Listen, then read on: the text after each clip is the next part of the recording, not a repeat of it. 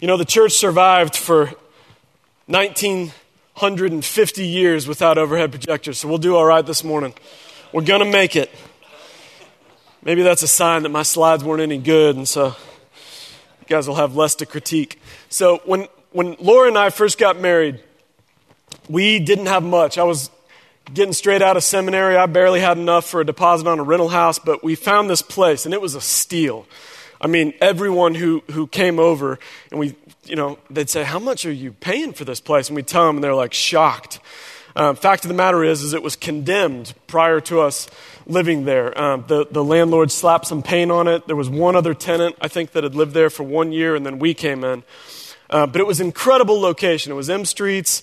I could throw a baseball to the Granada, Glorias, Shucks, Snuffers. I mean, it was like such a fun place to be newlyweds. Uh, and, and, as I was getting the place, the landlord was a pretty feisty lady. Um, she was like, no nonsense, all business. And, and I was honestly, I was afraid we weren't going to get it.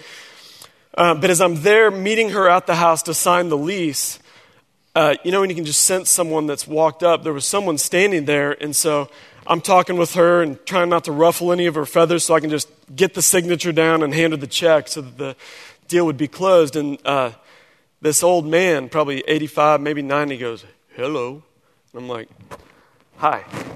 Uh, turn back and I'm continuing. He's like, You move into the neighborhood? You know, talking slow. And I'm like, This is not the time, man. Like, I, I don't know who you are, but like, like, I need to get this place for my wife and I. And I just totally slough him off. Like, I didn't have time for him. I push him away. I was a jerk. And it, uh, it haunted me because we did end up living there. And as I'm signing the lease and handing him the check and the keys, I'm watching as this um, rejected older man whom I'm to respect and honor walks directly across the street and walks back into his home. He was my new neighbor, and I was a jerk to him. And I didn't have time for him. Well, over the course of time, I sought out to love not just him, but all our neighbors. And so I was interacting with him every chance I could get. I'd see him get the mail. I'd intentionally walk outside. I'd be, you know, working on my car. He'd walk out. We were always talking, and, and I would tell him about Jesus. I was always trying to engage him in a spiritual conversation. And uh, he then didn't have time for me. And he certainly didn't have time for Jesus. And every time I would talk to him about eternal life and forgiveness of sins through Jesus, he would say, Oh, I. John, I have, uh, I've had enough of religion. When I was a kid, I was in this Catholic school, and it was all rules, and they would, they would beat my hands with rulers until they bled. And he's like, and I'm like, but, but there's forgiveness. His name was Tex. I never even knew his name. His, he went by Tex. I don't know his first or last name, Tex. And so I was like, but Tex, there's forgiveness. It's not rules, there's forgiveness. And he said, as far as forgiveness went, he was like, no, you don't understand what I did in the Korean War. I did horrible things that can never be forgiven. And so I would talk and talk, but no time for me, no time for Jesus, anytime it went to spiritual conversations. And then one day, um, things just started to get different. I'd come home from work and I'd see the, the door to his blue Ford Taurus just wide open in the driveway. And I'd kind of watch and it would remain open. And so I'd go over there and be like, Tex, your car door is open. I just want to make sure, okay. Oh, I guess I forgot when I was carrying in the groceries. Probably two months later, heat of summer, I look over and his front door is wide open. And at that point, I thought, his fate is sealed. Like Tex died and he's in that hot summer house. He, he couldn't get the door open to call for help or whatever it is. So I run across the street, Tex, Tex! And there he is sitting in his recliner. Hello, John. I'm like, Are you okay? And I don't even think he realized it was open. Tex was slipping. And I wake up another morning and I look outside and there's all this commotion in his house, paramedics. So I go to the house and there is his niece. And I thought for sure then, like, that's it. Like, Tex has died. He is now spending eternity in hell because he didn't receive forgiveness. And his niece says, hey, he's on hospice now, cancer all over his body. He's not going to make it. He just has a few days. And so I go home and I tell Laura, hey, I'm not going into work. Um, I'm going to. I'm going to go sit with Tex. I'm going to read him the Gospels. And I'm going to ask and plead with him to trust Jesus So pray, Laura. And then I email work and I'm like, tell all my coworkers, I'm going to meet with my neighbor. He has days to live. Pray. And I sat there with Tex and uh, started reading one of the Gospels. I can't even remember which. And he, he's laying there in bed, hooked up to oxygen and pulse oximeter, all this stuff. And, and he says, John, I'm, I'm tired. Like, stop. And so I'm like, no, you're dying. You don't know what's ahead of you. And so I flip ahead to the thief on the cross and I said, Tex, I know you think what you've done cannot be forgiven, but there was this thief on the cross that did such horrible things that he deserved death, just like you think you do. And Jesus told him, Today you'll be in paradise. And I said, You're dying, and very soon you will be dead, and you will face judgment unless you receive forgiveness of sins. And this is something I had said to him probably a dozen times, and he says, I'm ready. I was like, Ready for what? it's too good to be true. And he's like, Forgiveness. I'm like, Okay, Tex. Do you believe Jesus was the Son of God? Yes. Do you believe He died for your sins? Everything you did, Korean War and all before? Yes. Will you trust Him? Yes. You believe He raised from the dead? Yes. Then pray with me. And uh, he prayed. I told him I loved him, told me he loved me. I walked out of that house. I think he died three days later. Never saw him again. But I will see him again.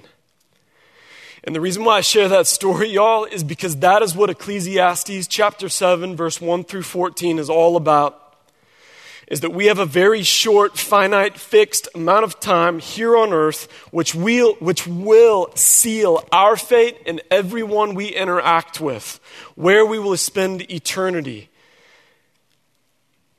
And that's why Solomon can say that the wise are in the house of mourning. The day of death better than the day of birth. The wise will lay hold of it because there is a singleness of purpose. Before, I didn't have time for Tex, He didn't have time for me.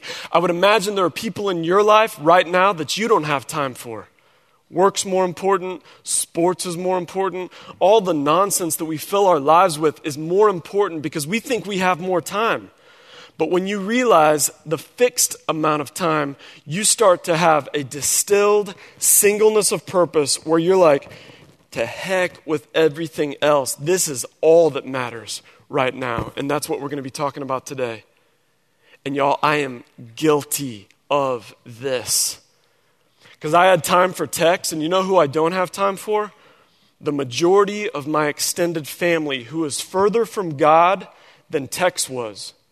Tex at least believed in a creator God. My extended family are atheists, polytheists. They think Christianity is a joke. And you know what? I talk to them every Christmas and most Thanksgivings. Hey, how's the weather up there? What'd you guys do for Thanksgiving? So, how's your job going? It's all the nonsense. Because frankly, I think I have more time and I think they have more time. And I lack that purpose with them. And so God gave us Ecclesiastes 7 that we would refine our minds to wisdom, that we would know the one thing we have to do is know Christ and make him known. And so that's what we're going to walk through today because I imagine I'm not the only one in the room who may not be having those wise conversations about Christ. So if you've read in your book Tommy Nelson does a great job of summarizing this passage. He says, When bad is better, there's a paradox. When bad is better, the hard things are better. Good times are deceitful, hard times bring wisdom, and thus wisdom is protection. We're going to talk through kind of three different things. You know, what I love about the slides not being on the screen is that you'll realize that none of the, uh, the power or um, importance of the message is from anything I'll say or from what's on the screen, but rather from the Word of God. So let's walk through that. Um, before we do, I want, I want to, you know, we're, we're right on the NCAA championship. And, you know, I have, I have a confession that is very humbling and embarrassing in front of a room full of men. I didn't watch a single game in the tournament. Um, I grew up playing sports. I could care less watching them. But what, but what I have done over the course of time is watch like the last quarters of games and whatnot, and, uh, and I've heard about the Duke game and that they won in the last four minutes. And in the same way, when you realize that time is short, you do only the important things. And it, it's always amazed me when you see, like, you can, you can Google greatest last second plays. It amazes me what can happen in the last five seconds of a game. Because a game is, you know, hour or more, depending on what sport you're playing. And, and there's times in basketball when guys are like showboat dribbling and passing it, bring it back. They're just killing time, messing around. They're just having fun. And then when you have five seconds left, if you have a well trained coach, even if you're down by seven or eight in basketball, a coach who can direct his team, you've got a coach that can say, You foul that guy as soon as he gets the ball. He 50 50 won't make the free throw. Even if he makes one, we'll be all right. Get the rebound, put it back. Three pointer. As you take the three pointer, you wait until that guy fouls you as you take the shot. You'll hit the bucket. We're into the bonus round. Make one, intentionally miss the second in such a way we'll get the rebound, dump it out. He'll hit the three. And in five seconds, they've got eight points and won the game. It's insane. And I know you guys have seen it. Maybe it didn't happen in this championship, but you've seen the Lakers do it or whoever else. And it's crazy in five seconds what can happen because there's singleness of purpose. And that's what he says here in these first four verses. First point is character over coverings. The word says in verse 1, follow along in your, in your Bible, a good name is better than precious ointment and the day of death better than the day of birth. A good name is better than precious ointment. That's where you get character is better than coverings, character over coverings. I knew a guy who, um, well, I didn't know him. He was, he was married to a friend of mine, and he took this, apologies if this offends you, he took a beater four cylinder Mazda Miata and converted it into a BMW he like put the BMW and sit, there's like a kit for this, you know, change the fenders, somebody's nodding their head. You, you, can put the BMW emblem on there and like change the steering wheel and voila, your, your four cylinder Miata is now a BMW, right? No. It's still a four cylinder Miata and it can't perform like a BMW. It's got a nice covering, which is the most vain thing in the world, that it looks nice, congratulations, but it, it, it still drives like a piece. And that's funny, except that that's how we live our lives. We're like, man, I'm going to spend all this time getting dressed up. I'm going to wear my suit. I'm going to talk fancy. I'm going to really be slick. I'm going to impress the girl or my boss or whoever or on this business trip. And we spend all the attention on the outside dressing up the Miata when we spend so little on the character and what's within. And so go figure when the pressure gets hot and you get into a situation, you don't perform just like the Miata under the BMW emblem because character is more important or better than the covering. So, how do you get that character? Because that's what we want. You know, that's what, that's what the Bible talks about when, when it says, you know, God looks at the heart, man looks at the outer appearance. So, how do we get that wisdom? God's going to tell us here in verses 2 through 4. And he's going to say something very paradoxical and uh, something we don't want, but that we need. You want wisdom? It comes through sorrow. He says three ways that it comes through sorrow is by tragedy, trials, and triage. Let's read about that. Verse 2. It's better to go to the house of mourning than to the house of feasting, for this is the end of all mankind, and the living will lay hold to it. Better to go to the house of mourning. You know, if you're married, you get in fights with your wife, and you single guys are like, What? No. It's going to be incredible. You don't know my girlfriend. Just remember, you can listen to this message again online.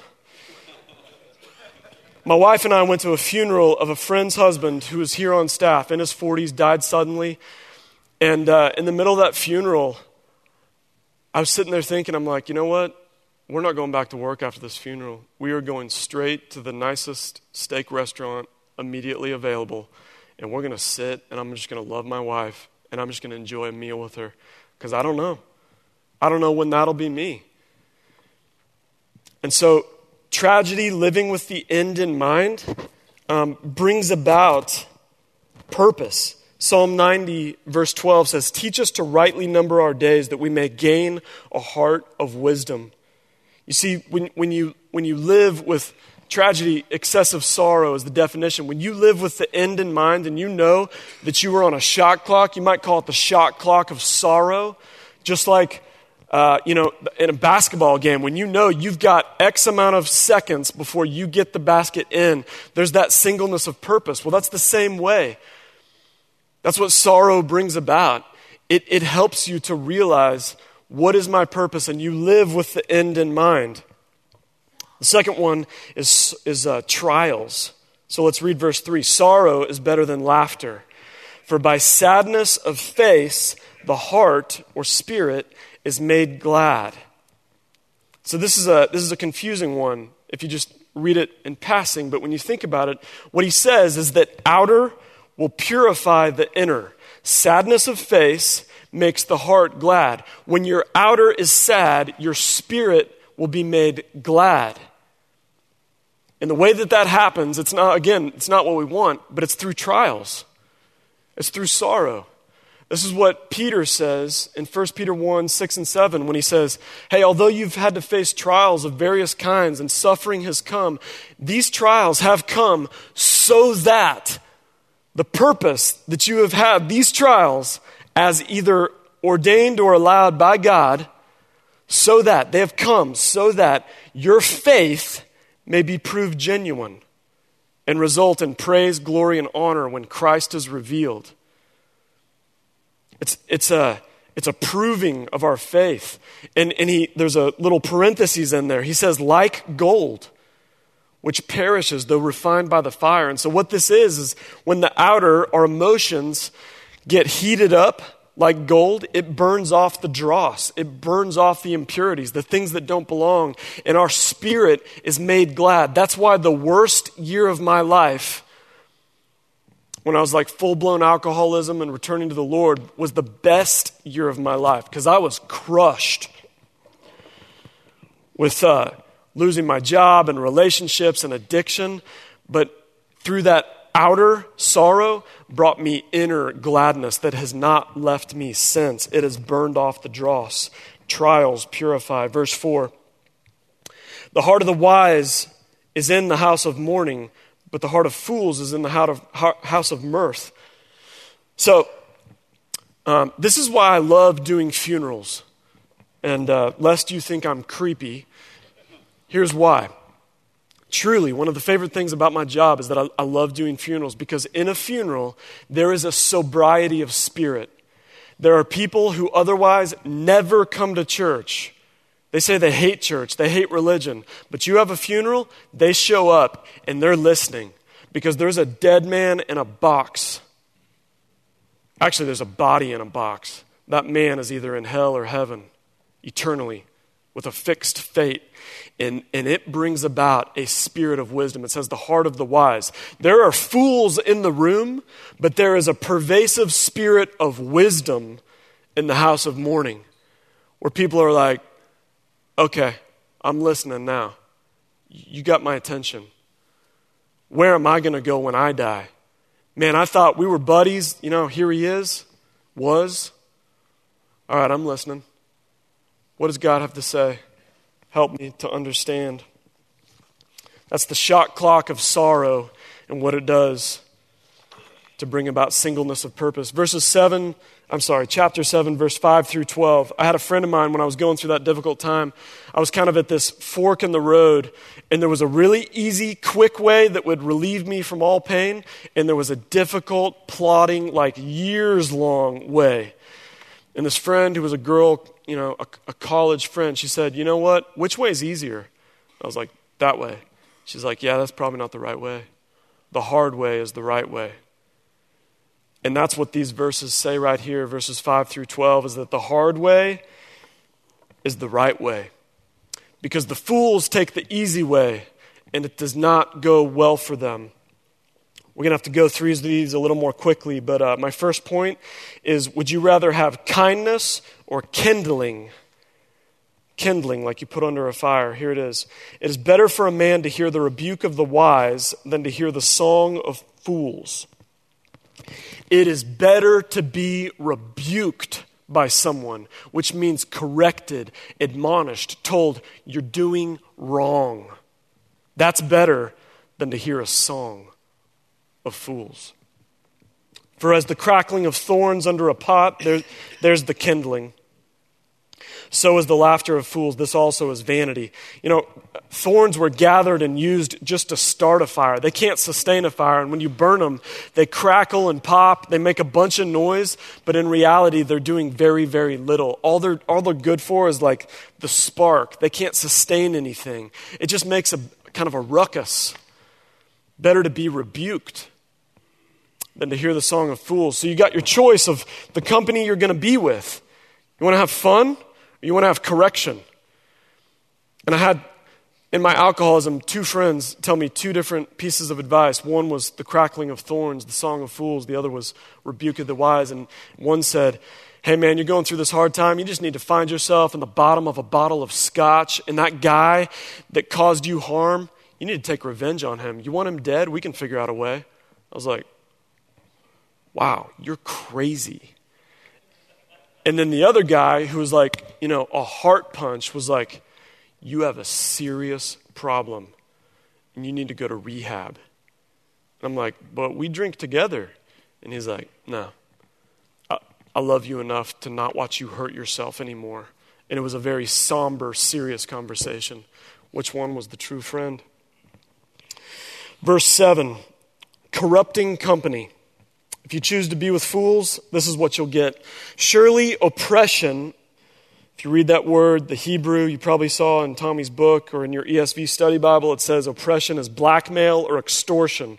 Surely oppression drives the wise into madness, and a bribe corrupts the heart. When you hang out with fools, when fools don't get their way, they force their way.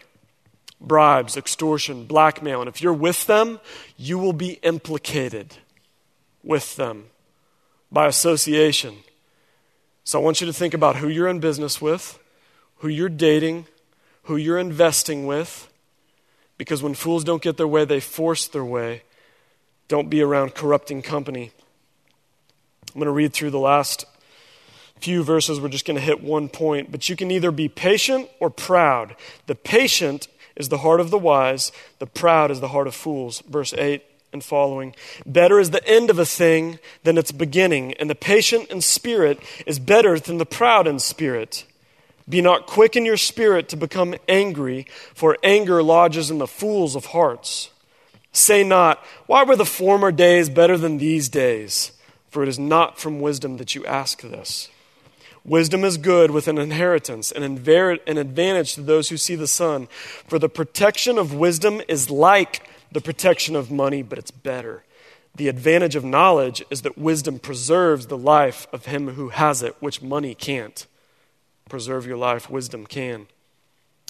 Um, out of all of that, the point that I'm going to make is based on why were the former days better than these? Because it's personally, it's one of my biggest struggles is looking over my shoulder and been trying to be like Monday quarterback. If I would have done this, if I would have chosen that, then, but here I am stuck in these circumstances. I wish I would have done that and just looking backwards.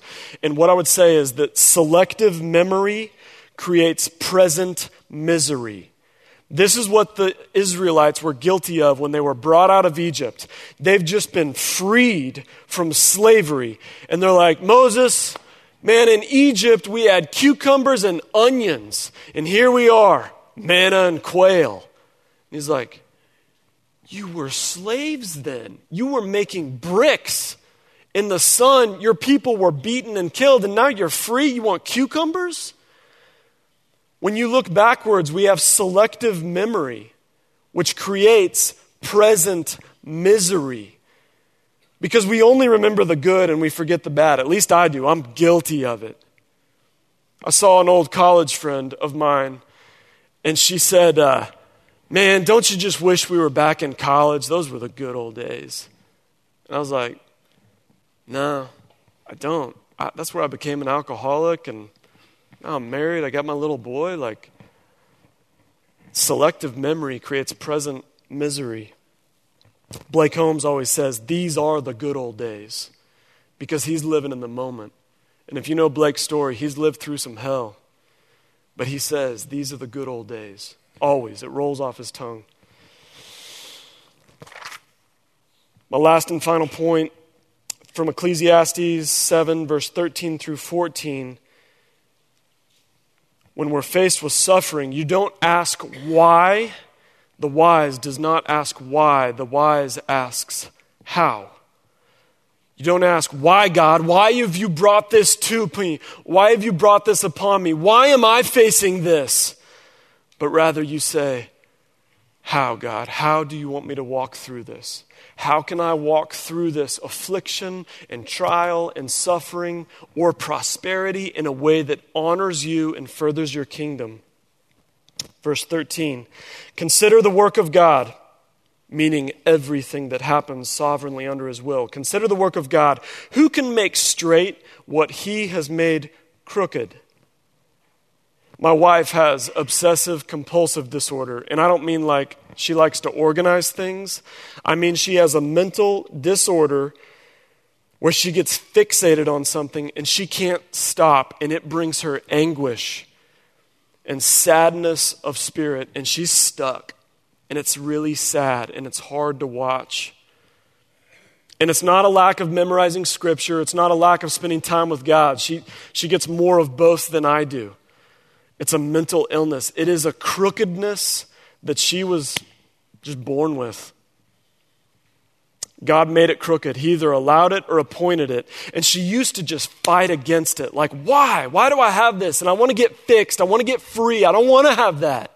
And when she started just saying, you know what?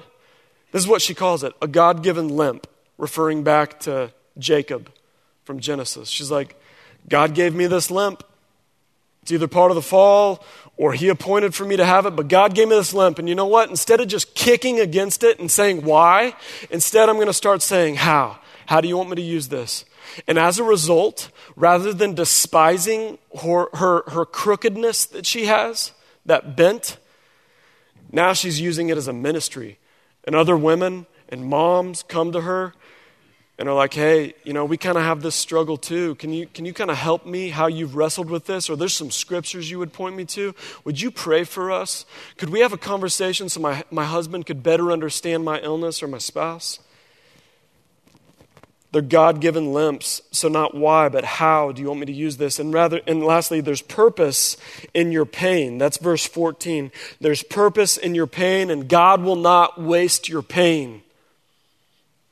He'll use it for your good and for His glory. Verse 14. In the day of prosperity, be joyful. In the day of adversity, consider, meaning ask how. Not why, how. In the day of adversity, consider. God has made one as well as the other so that man may not find out anything that will be after him. That's the why question. Like, hey, you may not find out. God may allow you to find out this side of heaven, maybe, but He doesn't have to. And it will prove your faith. Even if He doesn't, it will be the refining and proving of your faith. You may not be able to find out what's after you, why you're facing this, but just in that time of adversity, you consider. John Bunyan, the man who wrote Pilgrim's Progress, which has been translated into as many languages almost as that's not true. Second to the Bible, it's been translated the most into languages and has sold the most copies this book that was written in, I think, the 1600s, John Bunyan, this preacher, pastor. You know why that book was written? Because he was preaching the gospel contrary to the Church of England, and they put him in prison and said, Stop preaching Christ. And he's like, No, you'll remain in prison. Fine. And so there he remained while his family was destitute. And in prison, he wrote The Pilgrim's Progress, which is an incredible book that you should read if you haven't, and again if you have. And they said, Hey, John, we'll let you out if you just stop preaching. He's like, Then lock the door, leave me in prison. God was using his adversity. He said, How rather, rather than why.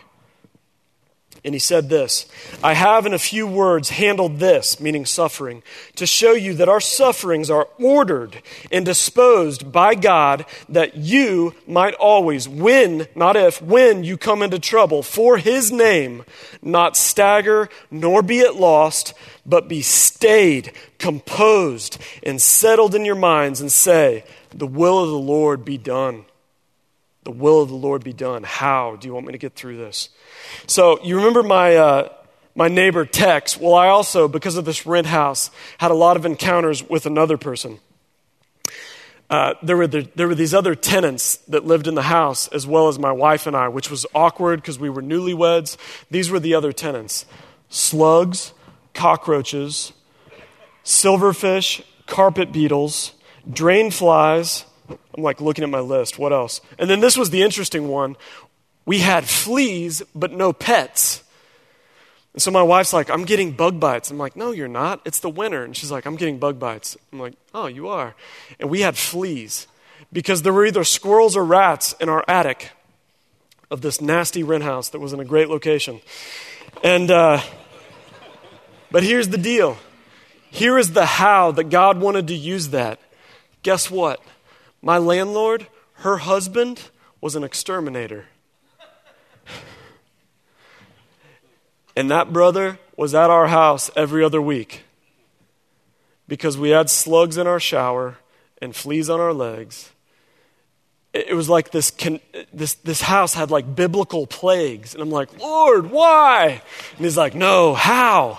And so Jake would come to our house and I'd go home and meet him. And me and Jake are just sitting there talking. Jake, what's going to happen when you die? What do you believe about Jesus?